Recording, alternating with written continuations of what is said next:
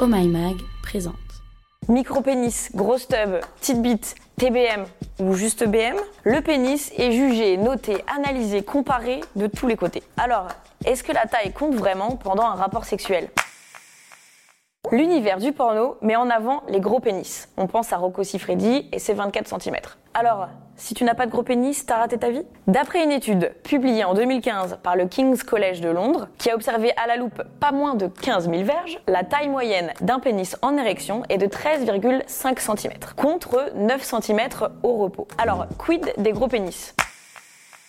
En fait, ça concerne 1% des hommes qui ont un pénis de 18 cm ou plus. Et une chose est sûre, c'est aussi une source de complexe et de douleur. Bah oui, parce qu'avoir un gros pénis, ça peut effrayer à première vue. Et si la personne pénétrée n'est pas assez excitée, eh bien là, la pénétration peut faire mal. Mais la nature est bien faite. Le vagin est un muscle qui, lorsqu'il est excité, va se dilater afin de recevoir, dans le cas d'une pénétration vaginale, le dit pénis. Donc en fait, le vagin s'adapte à la circonférence du pénis, à sa largeur en fait. Un vagin présente une profondeur d'environ 10 cm. Donc, si en moyenne un pénis en érection est de 13 cm, bah ça match. Quid du sexe anal?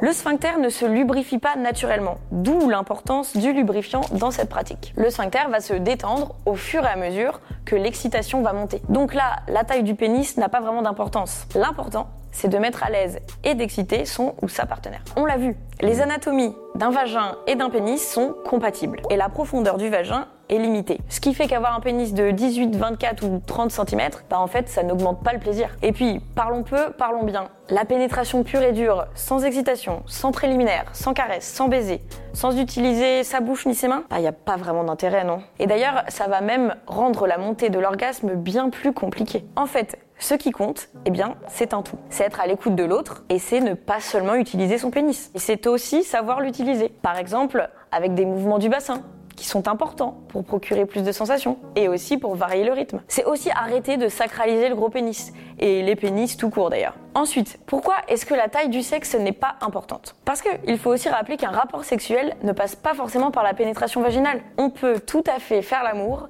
et prendre du plaisir en stimulant les zones érogènes, sans se servir d'un pénis, mais en utilisant sa bouche, sa langue, ses doigts, ses mains, bref. D'ailleurs, la plupart des femmes vont prendre du plaisir avec la double stimulation du clitoris, c'est-à-dire la pénétration vaginale et ou la stimulation externe du clitoris. Donc, on n'oublie pas de prendre soin du gland du clitoris. Et là, euh, eh bien, un pénis de 18 cm, euh, ça sert pas à grand chose. Donc, L'inconscient collectif nous fait croire qu'il faut avoir un gros pénis pour donner plus de plaisir. Mais on l'a vu, l'anatomie et la mécanique viennent contredire tout ça. Et faire l'amour, c'est un tout, ça ne tourne pas qu'autour du pénis. Et voilà, c'était la question Q du jour.